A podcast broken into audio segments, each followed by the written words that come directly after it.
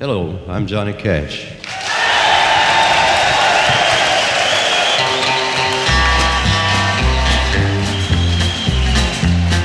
Hello, welcome to the Six String Hayride podcast with Chris Wainscott and Jim O'Malley.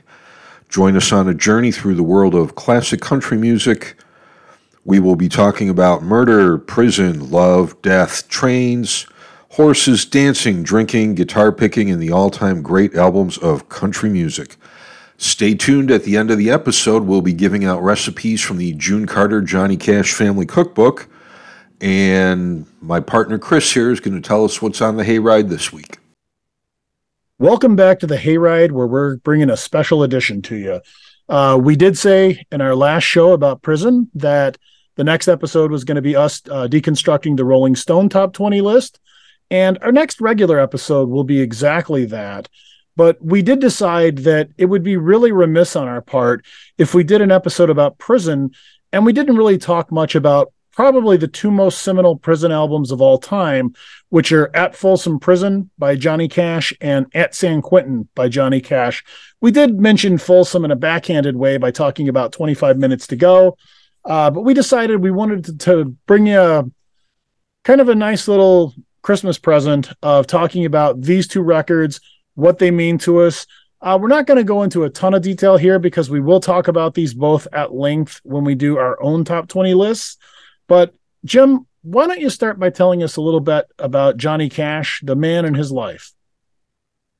Well, it's, I guess, a sad fact that the Hayride is going back to prison after being released. But yeah, like Chris said, we just could not move on without covering the two truly iconic records of the genre. Uh, Johnny Cash was actually born just with the initials JR. And when he went into the army when he was 18, that's when he had to write down a name on a form. So he went with Johnny. And uh, he was born in February of 1932 in Arkansas. When he was a little kid, his family moved into a house and farmland that was part of a New Deal program in the Depression. This was in Dyess, Arkansas. And Johnny had a typical upbringing for that time and place. Not a lot of school, you learn to read and play a musical instrument at home from your parents. You're picking a lot of cotton and you're singing a lot of gospel music and you're listening to a lot of radio. And that was pretty much the life. Johnny learns how to play guitar when he's in the service and he gets out. He marries a kind of childhood sweetheart, Vivian, and they settle in Memphis in 1954. Johnny teams up with Luther Perkins and Marshall Grant, who's just learning how to play bass. It's kind of that age old story. The two other guys look at the third guy and say, You're the bass player. And that's how Marshall Grant got the job. In 1955, they convince Sam Phillips at Famous Sun Studio to let them record the first single is Hey Porter with Cry, Cry, Cry on the other side.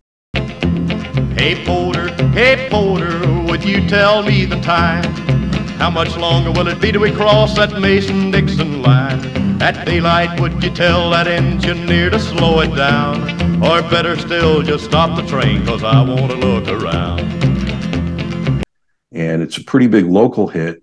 They get on a lot of the package shows with the other Sun artists Johnny becomes good friends with Carl Perkins and with Elvis. Jerry Lee Lewis becomes part of that group later on.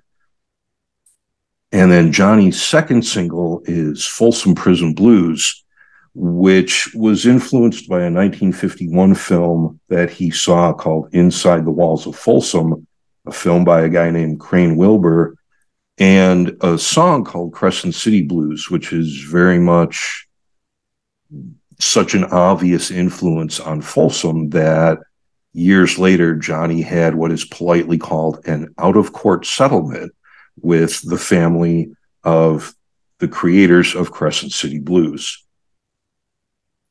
Now, after getting off to an incredible start in the mid to late 50s, Folsom Prison, I Walk the Line, I Still Miss Someone, Big River, Johnny, like Carl Perkins, gets really big, leaves Sun Records, goes to Columbia. And then in the early 60s, things start to get not so great for Johnny. The constant touring and recording pretty much drives him to pills and to alcohol. His own personal demons that he openly discussed through his life play a large part in this. His marriage deteriorates. He's very distant from his daughters. Between 1960 and 1967, Johnny's outlaw reputation kind of takes shape over the fact that he's constantly high on pills. And while he never is an actual convict, he does do seven different one night stands in prison.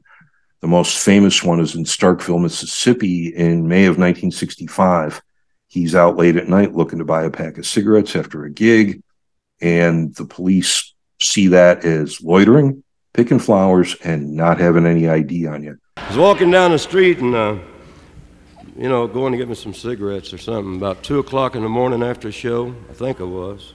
Anyway, I reached down and picked a dandelion here and a daisy there as I went along, and this car pulls up. I said, Get it the hell in here, boy. What are you doing? I said, I'm just picking flowers. Well, $36 for picking flowers and a night in jail. God damn. You can't hardly win, can you? Damn. They lock him in the drunk tank overnight, never take his name. They threw me in the car and started driving into town. I said, What the hell did I do? And he said, Shut up and sit down. Well, they emptied out my pockets, took my pills and guitar picks. I said, Wait, my name is All Shut Up. Well, I sure was in a fix. Never ask who he is. Lock the door. Sheriff goes home for the night. They come back in the morning, let him go. He pays a fine. He gets his guitar picks and a flower back, according to the incredible song that he gets out of this. So it did pay off in some way. Uh, the song is Starkville City Jail.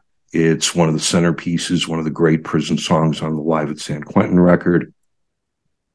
So by 1968, Johnny has spent most of the last six to 12 months under the care of June Carter and Mother Maybelle. Carl Perkins is also there trying to kick alcohol. And together, with the help of the Carter women, Carl beats drinking, Johnny beats pills. They kind of reestablish their musical bond. And 1968 becomes really the great comeback year for Johnny Cash. He goes to Folsom Prison and does the famous live concert recording on January 13th of 1968. He finally marries June Carter on March 1st of 1968. But in February 1968, Carter was twice divorced and single again, and Cash had just wrapped up a messy divorce with his first wife. It was during a performance at London, Ontario's London Ice House that Cash abruptly blurted into the microphone, Will you marry me? Panicked, Carter quickly tried to launch into another song, but with Cash waiting for an answer, and with 7,000 Canadians screaming, Say yes, she relented. As Carter would say later, I would have liked it if he'd gotten down on his knees and proposed to me, but that wasn't the way it was. And then a few months later, the album is released, and Johnny really goes from challenger to champion at that point. He's conquered his demons, he has married the woman of his dreams. And once you get the musical power of a healthy Johnny Cash and June Carter with her mom and her sisters right behind her, that becomes an unstoppable force that really creates the first great renaissance period in Johnny's career. And Chris, I know you and I talk about this record a lot. What do you got for us? And that's an interesting way to look at it. I mean, I think a lot of people, when they think Johnny Cash comeback, they're thinking of Rick Rubin and the American recordings. And we'll talk about that a little bit at the end of the episode. But Cash had a number of different comebacks. And certainly this was the biggest at the time, and certainly probably the most important one. And the reason for that, in my opinion, is because, you know, Cash had been around for quite a while by 1968, right? He had been around for 13 years or so. And in the music industry at that time, that was just an eternity. You just didn't have people staying around and staying relevant for that length of time uh, in terms of music that say teenagers would listen to on the radio. I mean, of course, there were some exceptions, and this was starting to become a thing. Uh, whether we're talking about um, Elvis, who was still very much relevant at this point in time, uh, the Beatles, who were in the height of their powers at this time, but you know they they had a nice long run themselves comparative to most pop stars, but at the time it wasn't really much of a thing. So without this first great comeback of Cash's, this first renaissance period, as you put it, we probably don't get everything that comes after. And if you look at the man's catalog as a whole, it's just an amazing outpouring of classic Americana music that's going to come out from this point forward. Um, I did think that, so I guess we should point out to people that when we're talking about these records on this show today, we're specifically talking about the legacy editions, which were released uh, in the mid to late 2000s. I believe San Quentin was released in 2006. Folsom was released in 2008. So we're t- and, and the thing that's important to note there is that while the records themselves had been out for decades prior to this point, this was the first release of the like the show as the show existed. Essentially, you you had the entire recording top to bottom of what took place on that day. So you had Carl Perkins opening. You had the Statler brothers also coming out and doing some songs. You had Cash doing some songs.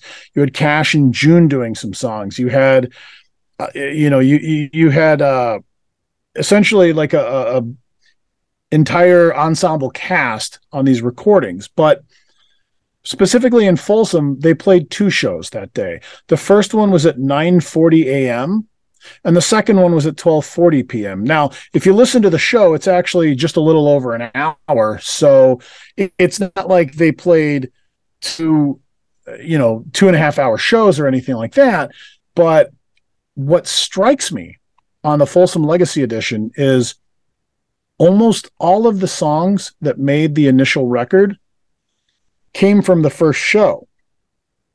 In that show, you can really hear Johnny almost hypercharged with this emotional delivery of the songs he's singing and the the banter he's having with the inmates and just the the cause he's trying to lead the charge for.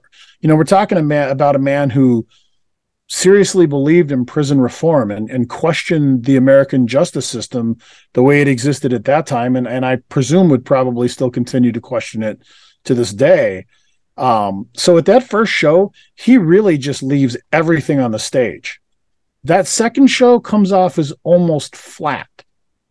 And so I guess from the standpoint of I'm a music fan sitting there listening to something, trying to enjoy it and have a good time, it's it's not as enjoyable uh, a disc to listen to, but I think it's really important because I think it in some ways the flatness of the second show really shows how important this was to him because you can hear how he just gave it all in the initial go round. Um, we did talk about one of the songs that came out from this record in the prison episode. We talked about 25 minutes to go. Uh, but there were a number of songs that had jail or prison themes. Cocaine Blues. Got up next morning and I grabbed that gun. Took a shot of cocaine and away I run. Made a good run, but I run too slow. They overtook me down in Juarez, Mexico. Uh, I'm here to get my baby out of jail. Uh, another song that we talked about in the murder ballad episode, "The Long Black Veil." Um, there, there were quite a number of songs here that, well, Greystone Chapel, which we'll talk about a little bit uh, in a minute, but there were quite a number of songs here which had a prison theme to them.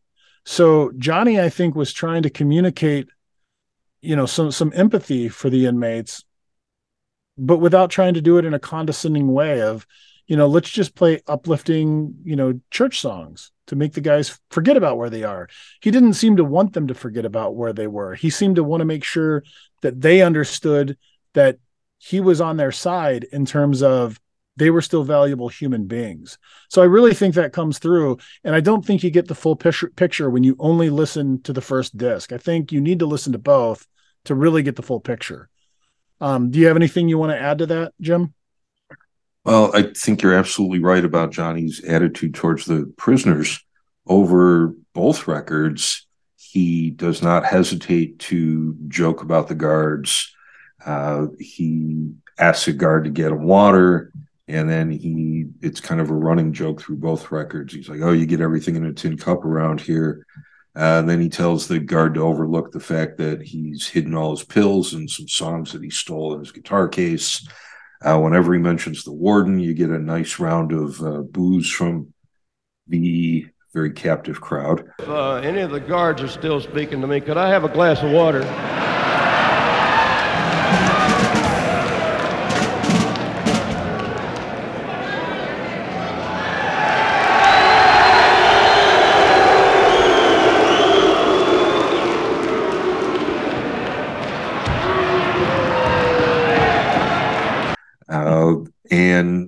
Johnny and June uh, interact with the prisoners in a way that is, like Chris said, just not patronizing in any way. It's not a oh you poor lads, you you know you've done wrong, uh, bless your heart and all that. No, they just talk to them like they're entertaining a crowd. Uh, June cracks a few pretty good jokes about her and her sisters being the only women in the place. Well, you're very nice, and we really do appreciate it. And I, since we're the only girls on the show, I, I don't know what kind of show you're expecting out of us, but no. Sometimes, sometimes they do girly type kind of shows, but I've got one announcement to make. I don't want any confusion. This is as sexy as I'm gonna get, right here. they don't talk down to the guys at all, and they don't overlook where they are and why they're there. Uh, but on Folsom, especially on that album, you get Johnny Cash, the comedian, in a big way. Uh, 25 minutes to go. Well, it's Shel Silverstein writing it. So, yeah, it's going to be hilarious. It's going to be good, fun satire. Johnny delivers it as such. But then he goes on to Dirty Old Egg Sucking Dog, Flushed from the Bathroom of Your Heart. I've been washed down the sink of your conscience in the theater of your love. I lost my part. And now you say you got me out of your conscience. I've been flushed from the bathroom of your heart. And Joe Bean, where the punchline is the guy is waiting to hear a pardon from the governor. The governor gets back to him and says, Well, I can't give you a pardon, but I do notice it's your birthday today. So happy birthday, Joe Bean. You get the comedy side and you get a straight up interaction that's kind of famous through Johnny and June's career, where they're absolutely fine reaching out to not only the prison community, but they spent a ton of time with the native indigenous communities in America as well. And Johnny's comment was always just, you know, a lot of people overlook both these populations. I choose not to. And it was just as simple as that. It wasn't necessarily politics. It was just, hey, they're people too. So why not treat them like that? Yeah. And I just wanted to add a little bit um, specifically with Dirty Old Egg Sucking Dog and Flush from the Bathroom of Your Heart. Both of those songs were written by Cowboy Jack Clement. Uh, I I presume that we will probably talk about Cowboy Jack on some future episodes of the Hayride. Uh, one of the classic songwriters of this genre, especially during that era.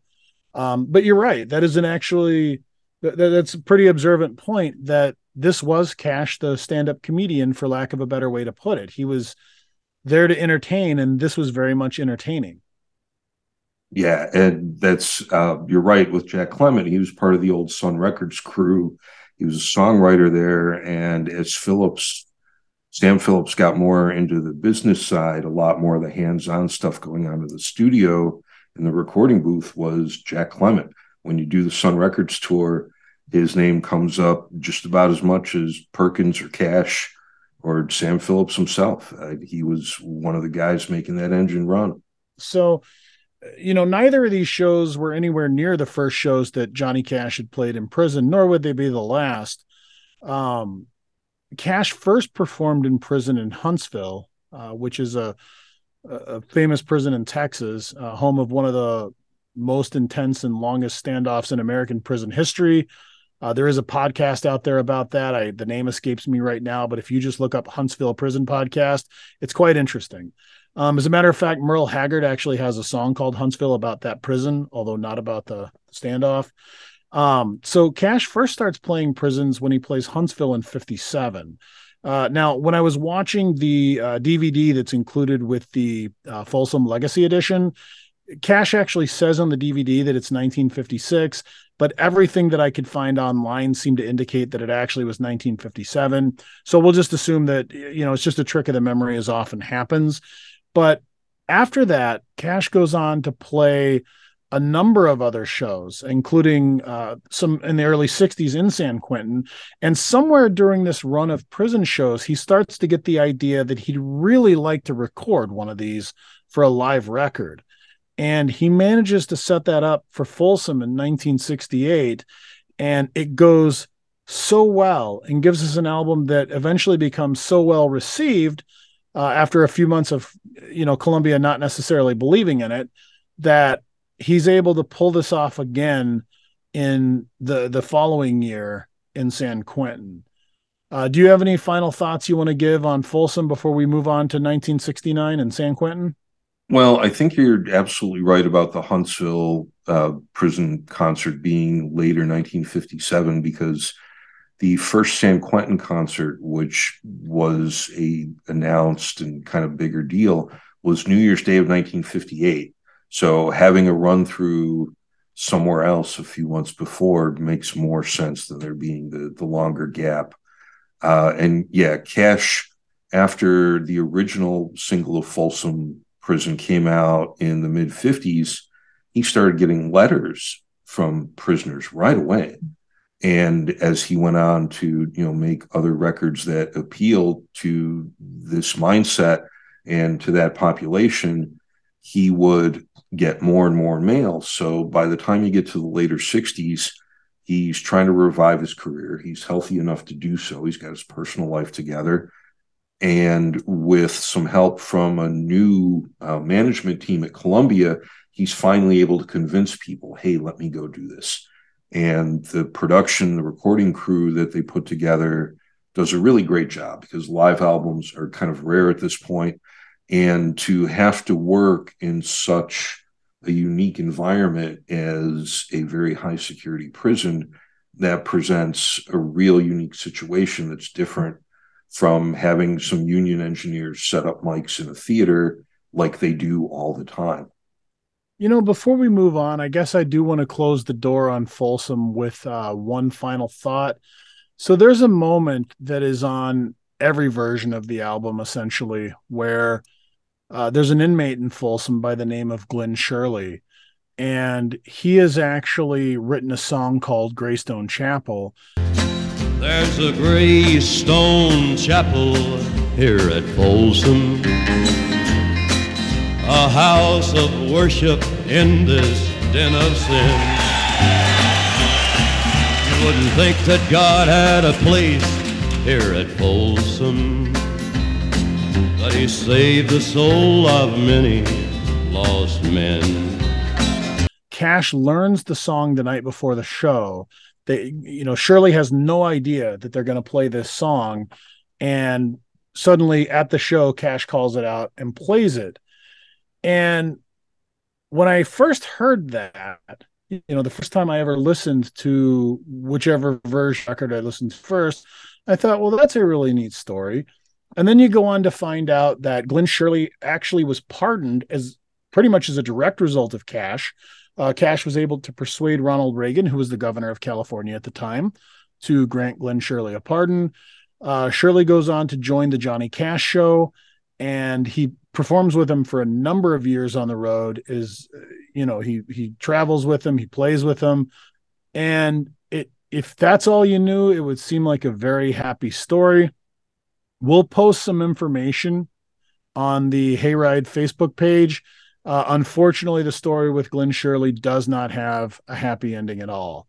Um, but that's enough of that. Let's move on to San Quentin. So yeah, this you know this is an incredible one year period. Uh, Folsom is recorded in January '68, San Quentin in February of '69. Him and June get married in between all that, and it just really launches him into his what we now know to be his really unique top of the pile kind of role as royalty, not only in country but in folk and around the rock and roll world. The man is very highly respected. That's so for sure. yeah, um, so yeah, let's move on to, I guess, the bigger brother of the two, the one that uh, gets the more attention and the bigger reputation. Recorded February 24th of 1969. This was all one show straight through. Johnny Cash again with Maybelle, June, Anita, and Helen Carter, and with the Statler brothers and the great Carl Perkins live at San Quentin. All right, so let's talk about at San Quentin. Uh, you called it the big brother of the two records earlier. Uh, I would agree with that. For sure, it's the one that comes off as the most polished of the two. Now, the reason for that makes quite a bit of sense when you think about it. Having done this just over a year earlier in January of 1968 at Folsom, the crew now really understands uh, much better what they need to do in order to get a good sound from a live recording under challenging circumstances. So they're able to pull that off in a really nice way. One of the interesting differences between the two shows, uh, and by the way, just for the sake of consistency, we'll point out that At San Quentin was recorded on February 24th of 1969. So just over a year and a month after At Folsom, which was January 13th of 1968. Um, but something that really comes across in the two albums in terms of the technical parts is that in the first show or the first uh, album i should say they did two shows. So there was an early show and a late show. In this one they just do this one ensemble show where they keep rotating people in and out. So we open with blue suede shoes by carl perkins. We move on to flowers on the wall uh, by the statler brothers. And from there, we kind of go into this rotation where Johnny comes out for a couple of songs, the Carters are out for a couple of songs, the Statler brothers come back out, Carl Perkins comes back out, and they just sort of rotate in and out so that they don't wind up with this emotional lag that they had at Folsom, where the later show sounded a bit flatter because everything had been left on stage. Instead, it's kind of like they're almost trying to preserve Cash and not let him get too involved or too tired or too just emotionally charged to do you know the job that he's trying to do. And it really comes across. This is a, just a much cleaner sounding album than at folsom. Uh, when we talk about our top 20 lists i know jim is going to have uh, folsom on his top 20 and i will have san quentin on mine. So we can get into some more of the differences at that point but i'd really like to talk about some of the songs that make it onto at San Quentin. Uh, there is a bit of a tie-in with Folsom on some of the songs. Uh, there are songs that appear on both records. Um, Jim will talk about that in a minute. But there's also a connection with Shel Silverstein, who wrote 25 Minutes to Go, which was from At Folsom. And then he writes A Boy Named Sue, which was released uh, with At San Quentin. As a matter of fact, it made it all the way up to number two on the pop charts. Well, my daddy left home when I was three, and he didn't leave much to Ma and me. Just this old guitar and an empty bottle of booze.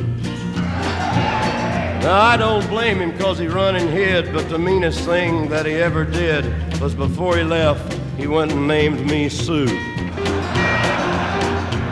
Well, he must have thought that it was quite a joke, and it got a lot of laughs from a lots of folks.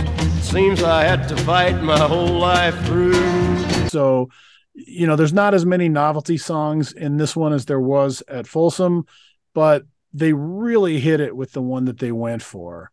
Uh, Jim, why don't you give us some thoughts on the record itself and any of the songs or comparisons you'd like to? Well, this record looms large for me, uh, has since I was a little kid. My dad was a Johnny Cash fan in such a way that I think the Star Trek and the Star Wars people would blush and take a step back. Uh, this record was played almost constantly when I was a kid, and it's the first album cover that really kind of got to me in a way that people talk about Sergeant Pepper or Abbey Road or uh, some of the Jimi Hendrix, the Axis Bold as Love cover or Dark Side of the Moon. I mean, this was like the first album cover that just freaked me out because I was probably about five and the record was never being played in a fully lit room. And it's that iconic photo of Johnny with the blue stage light, but to a little kid, it looked like he was blue and sparkly and probably about 50 feet tall. Uh, this is a record that I have easily heard uh, amongst you know the most times in my life. The only other record I can think of that uh, I was aware of when I was a little kid was Rubber Soul, Beatles record. So I, you know, if I was doing the Desert Island thing, this it would be these two records. Um, musically, this is a much different deal than the live at Folsom record uh, for a couple reasons. Like Chris said, they had kind of had the ensemble on the road for about a year at this point with the Statler brothers and Carl Perkins. Then you had Mother Maybelle with June and Helen and Anita doing some songs. Then you had Johnny playing with his band. And you also had bits of the show where he would just be on a stool doing stuff by himself on the guitar. Uh, so again, if you're on the road with that for a full year, you get the routine down. You know what you're doing. The crew knows what they're doing, and things go a lot easier. And as much as that morning show at Folsom, that first show that Chris is right to speak so highly of, that was the challenger fighting his way up the mountain. This is kind of the king sitting on the mountain giving the master class. Uh, Johnny is in full command of his abilities here. June is the perfect partner in crime here throughout the show with her comedy, her banter with the audience, and her amazing singing. Carl Perkins really kind of steals the show as the guitar player.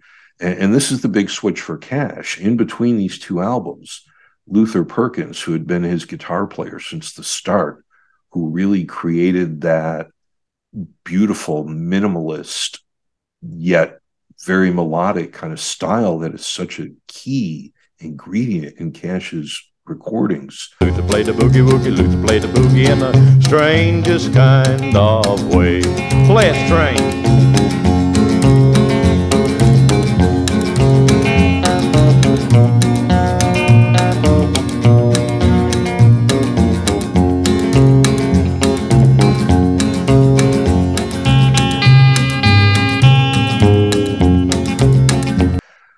Luther died from injuries from a fire in between the two records. So Carl Perkins, not related at all.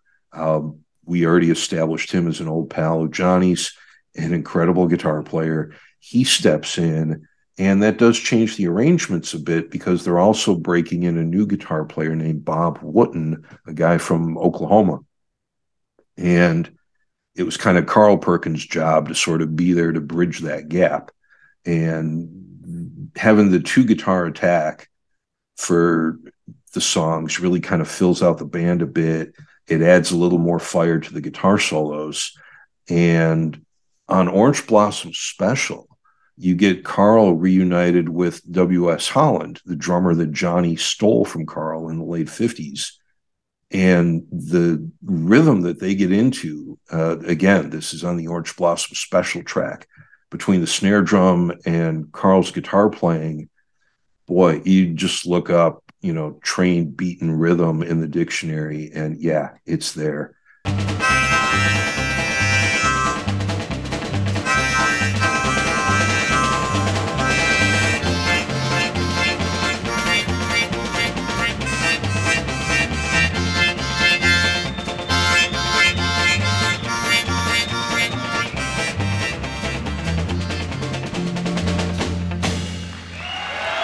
This is Johnny with the full ensemble. They've been doing it for a while. They're really, really great at it at this point. And then we get a few kind of song change ups that are unique to the show as well. You get uh, a new song called San Quentin that Johnny says to the audience he just written the day before was not rehearsed with the band. And we had been talking about Johnny's relationship with the prison community and with his attitude towards prison reform. And Johnny really pulls no punches here because he says to the prisoners, Hey, I was trying to think yesterday what this was like from your point of view. I wrote a song called San Quentin. The next words out of his mouth are San Quentin, you've been living hell to me. San Quentin, you've been living hell to me. You blistered me since 1963. I've seen 'em come and go, and I've seen 'em die. And long ago I stopped asking why. And obviously the crowd goes nuts. It's a record, so you don't see the look on the guards' faces, but not too hard to imagine that one.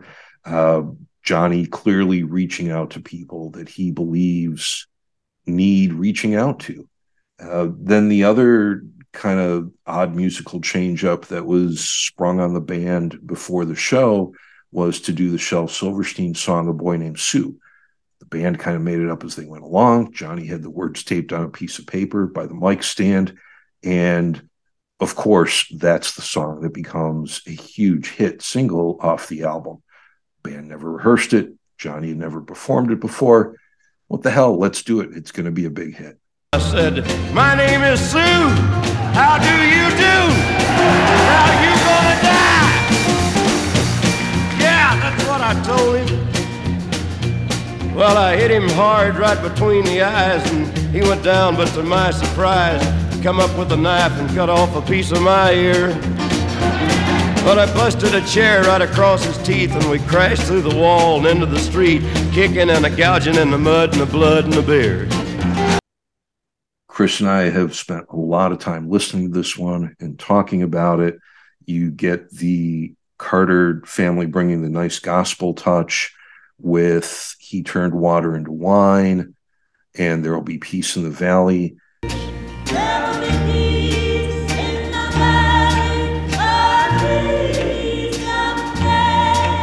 There will be peace in the valley for me, dear Lord, I pray.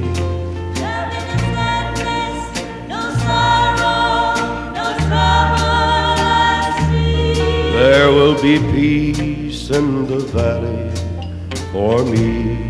And then the other incredible Carl Perkins moment on this record, and I think this really speaks to the man's skill as a songwriter and to his sense of nerve. Uh, we know Carl wrote Blue Suede Shoes, one of the all time greats.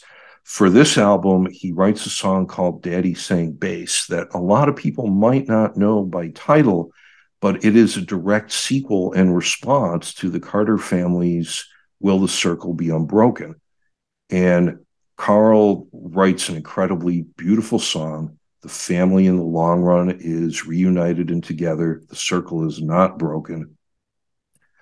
Not only does Carl have the skill to write a song like this, but he has the nerve to then not only go to Johnny Cash with it, but to go to Mother Maybelle and her three daughters and say, Here, here's part two. I'd like you to sing this with me. And they do. It's an extraordinary musical moment. And again, if you just think Carl Perkins was the blue suede shoes guy, listen to this record. He's a hell of a guitar player. You can hear the big influence he had on George Harrison.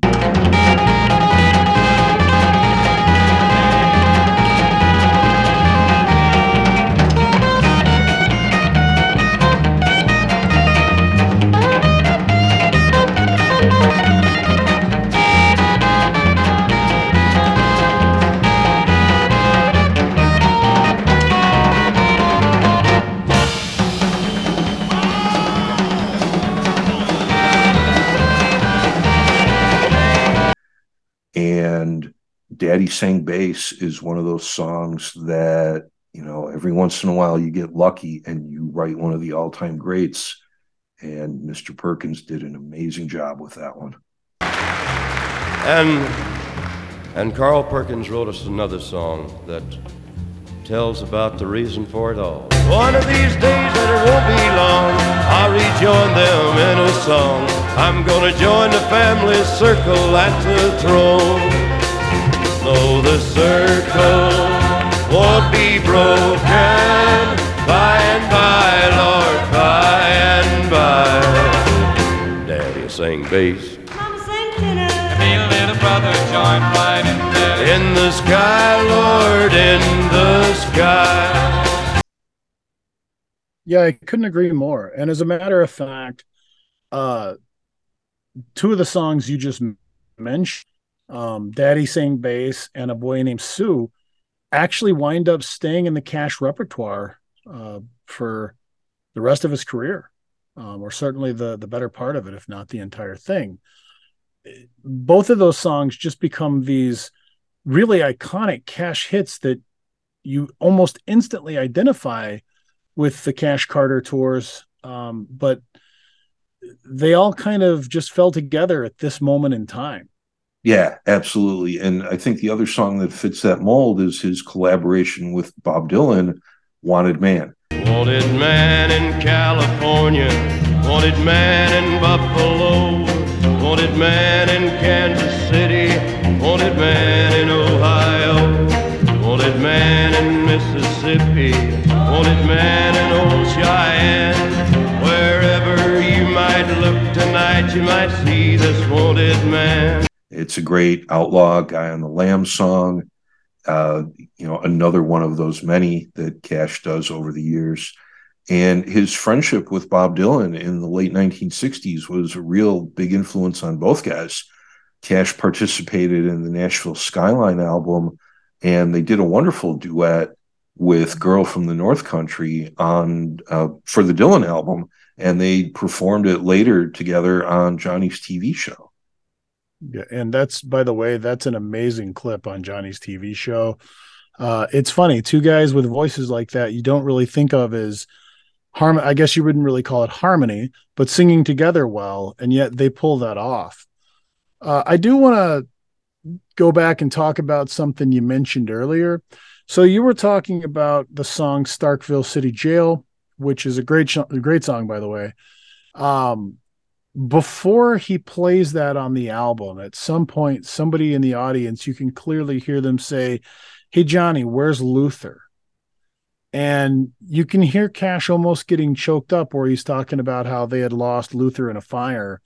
And it was just a few months prior to this show. So I, I'm sure that kind of weighs heavy on his mind. And Cash actually asked the audience, you know, let's give a cheer for Luther. Where's my guitar? Oh, here it is.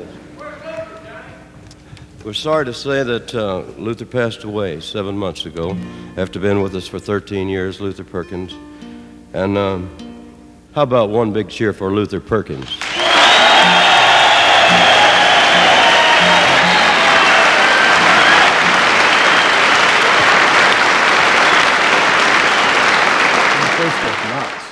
So, you know, all the jokes about captive audience and whatnot aside, these are people who clearly had a deep appreciation of the man who had a deep appreciation of them. Um, you also mentioned how he really seemed at Folsom like he was trying to regain the crown. And by San Quentin, it's kind of like he was sitting on the mountaintop. And I, I agree with that.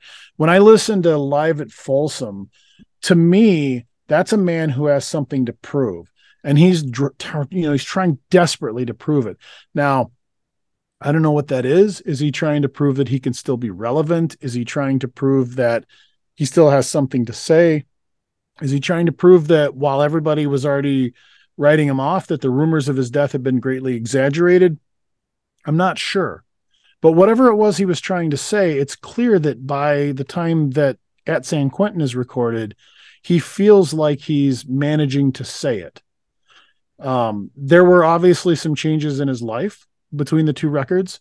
Uh, you mentioned that he and June had finally gotten married. Of course, they had carried on one of the all-time great passionate love affairs up to that point, kind of an on again, off again, will they or won't they?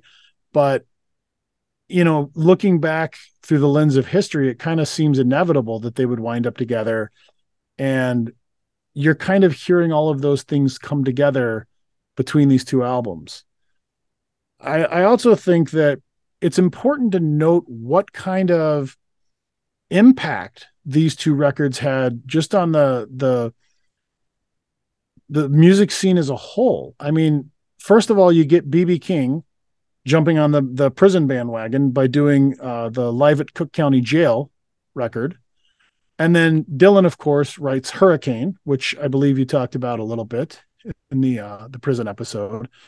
So these two records have a huge impact on not just country fans, but musicians and fans of music, and it really starts to show in the the culture in the coming years.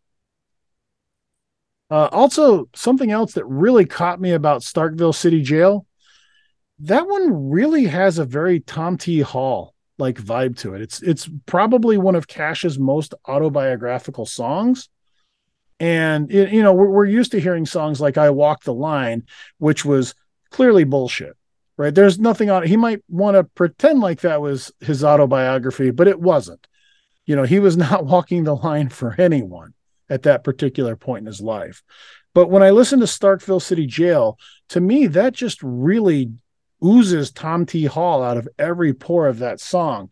Uh, we'll talk more about Tom T. Hall when we get into the top 20 list, but I, I just that struck me when I was listening to that song earlier. As a matter of fact, I listened to the entire San Quentin Legacy uh, edition today on my way to and from work. So you know that that really just set with me. I strolled along the sidewalk neath the sweet magnolia trees. I was whistling, picking flowers, swaying in the southern breeze. I found myself surrounded. One policeman said, That's him. Come along, wildflower child, don't you know that it's 2 a.m.? They're bound to get you, cause they got a curfew.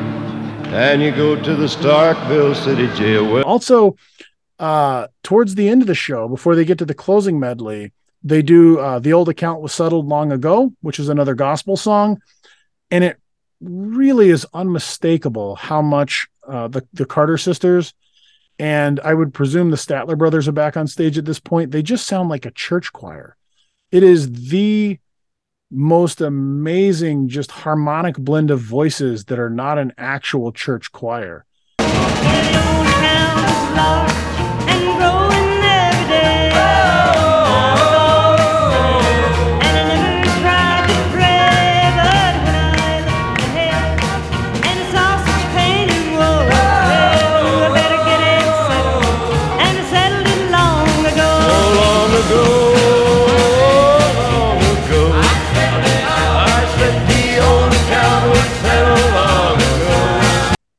Well, the church choir, I, you're absolutely right, because when they were all kids, they were getting dragged to church on Sunday and they were singing.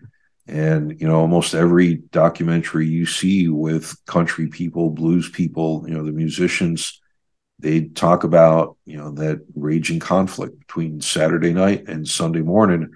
And there is admittedly church music mixed in to all of this country, all of this blues. Even when you get up as far into music as Aretha Franklin and Sam Cooke, their roots are firmly, you know, musically in their childhood spent in the church settings. Uh, I think pretty much everything about San Quentin, Chris, that you brought up, you know, is more than true. It's the man's kind of victory lap at this point in his life.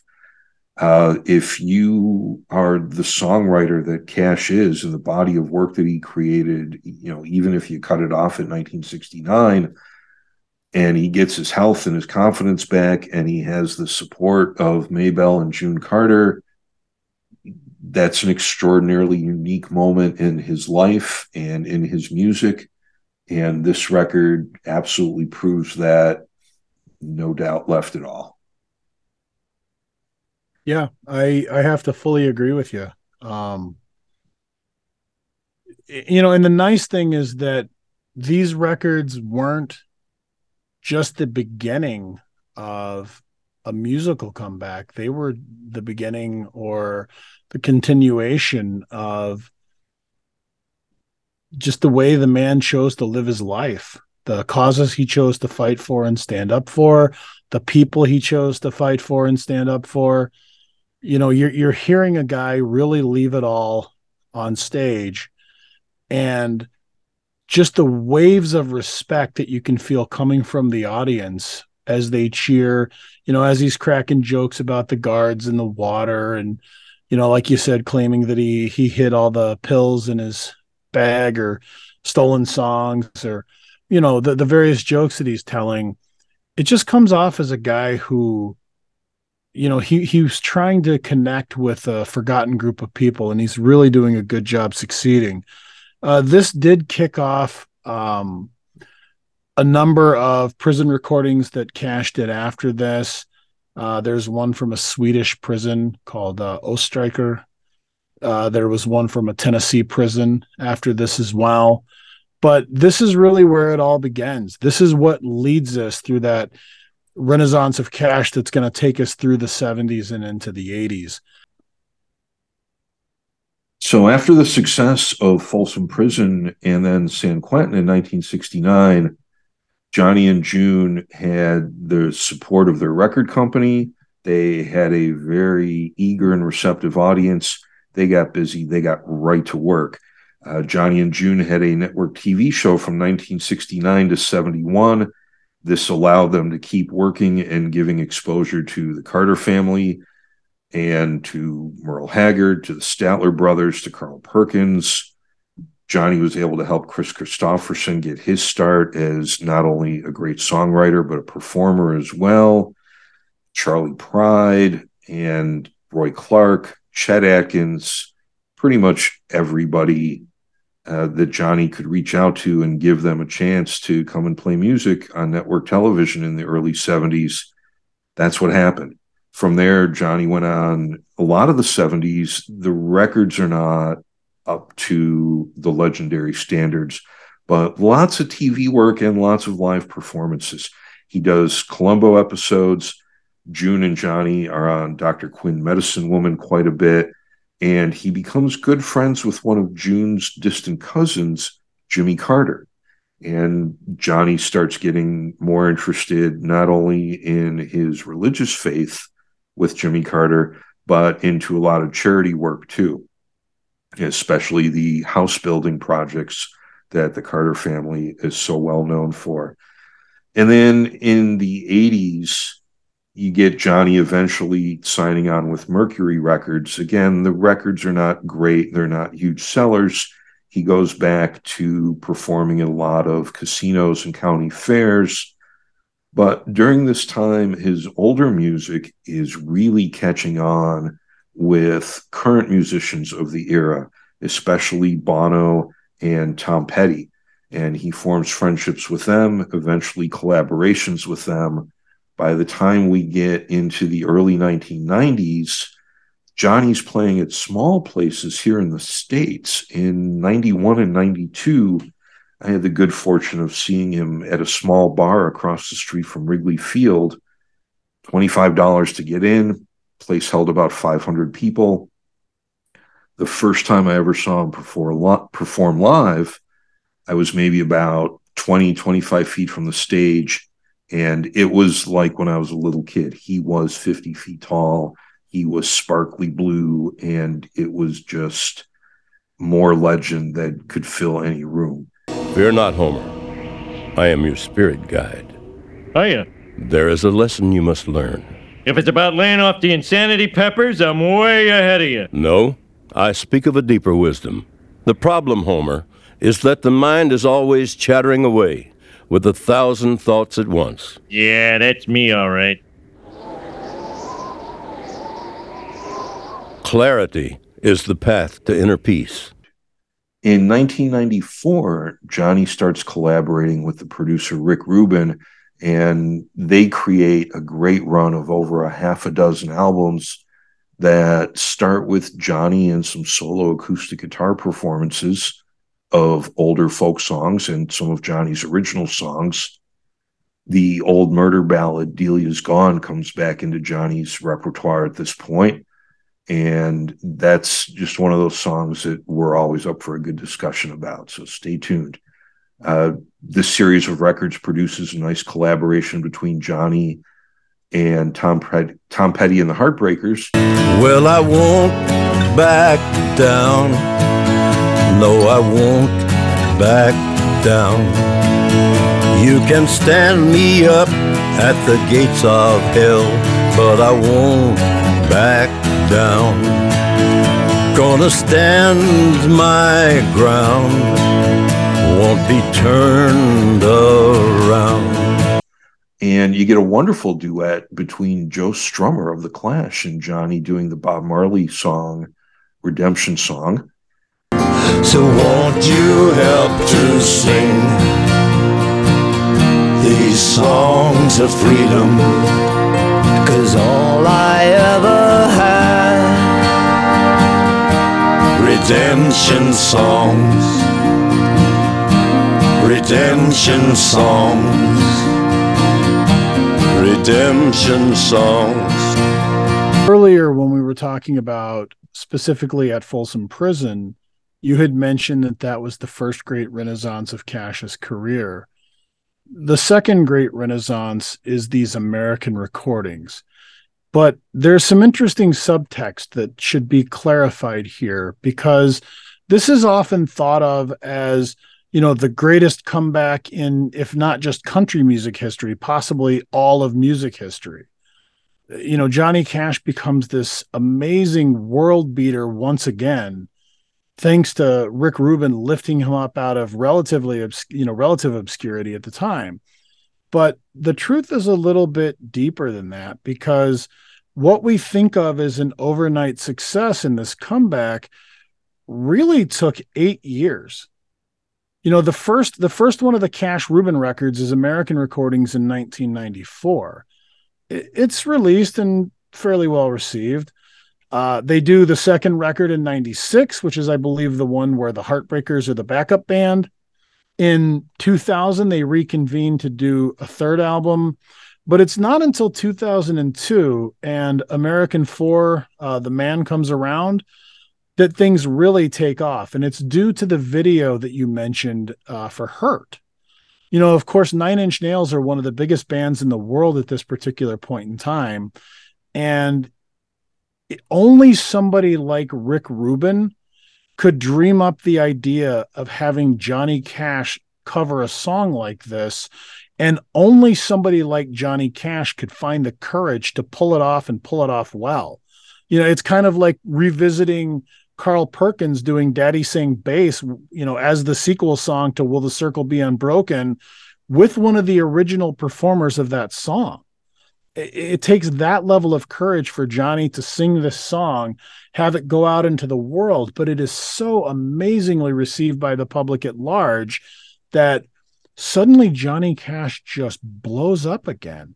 You know, I can remember for that whole year uh, around the time that that record came out, like say the year after it, you couldn't go to a party anywhere without somebody playing that video or somebody having that album on. It felt like.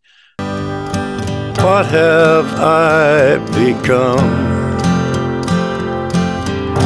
My sweetest friend. Everyone I know goes away in the end. And you could have it all.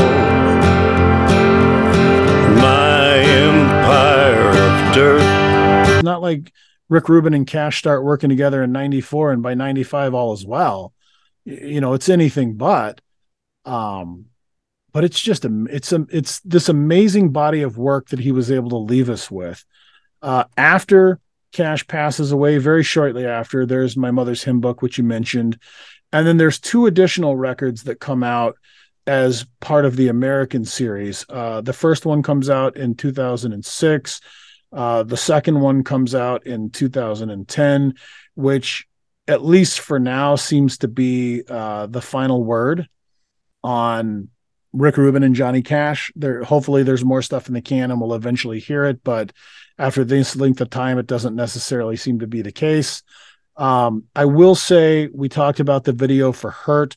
Another video that Cash fans should really go seek out from this era is the video for God's Gonna Cut You Down, which was from the fifth American record, 100 Highways. Uh, this is the first posthum- posthumous release other than the gospel record. And it's just this incredible video where people who were deep, lifelong Johnny Cash fans, like Johnny Depp, for example, you know, they sit there and they lip sync this song and these really incredible, you know, montages that are just glued together and they, they become this this beautiful, beautiful tribute to the man.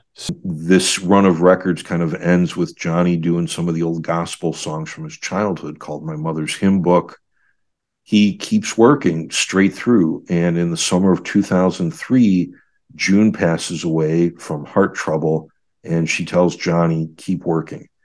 He tries, but the two of them are going to be together no matter what. And within four months of June's passing, in September of 2003, at the age of just 71, Johnny Cash, from complications of diabetes and several different neurological disorders, follows June.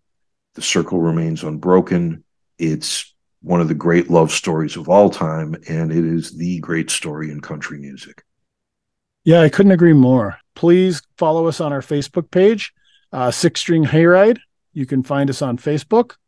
Please subscribe to us on Apple Music or Spotify or wherever you get your podcasts. And if you can't find us in your favorite podcast service, why don't you email us at sixstringhayride at yahoo.com let us know. Uh, also, let us know if there's any questions that you have, whether it be about any of these albums we've talked about today uh, or anything else that you want to know. We're happy to take listener uh, questions. We'd really like to get some input. We've got some pretty good feedback. So let's hear what else everyone else has to say. And to take us home now, we have Jim to read us a recipe because when you're in prison, you got to live with fried bologna.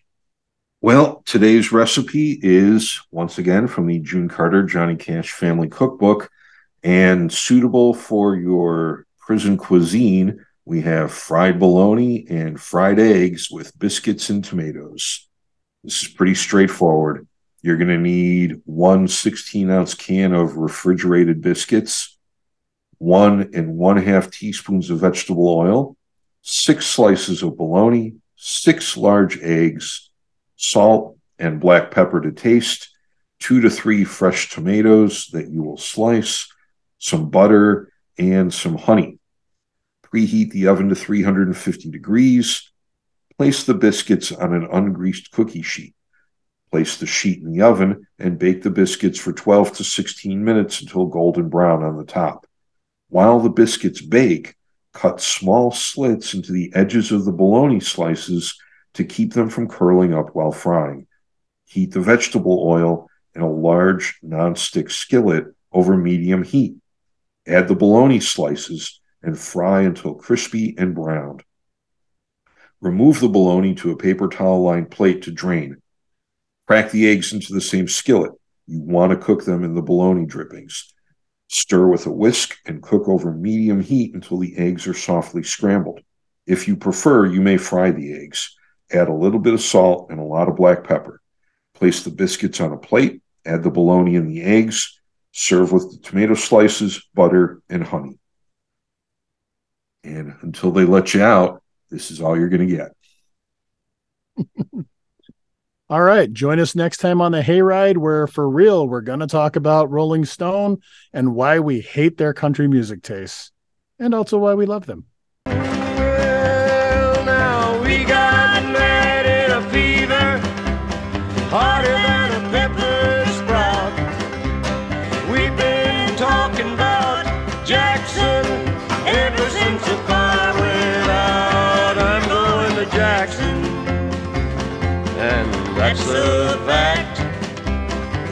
Yeah, we're going to Jackson. Ain't never coming back.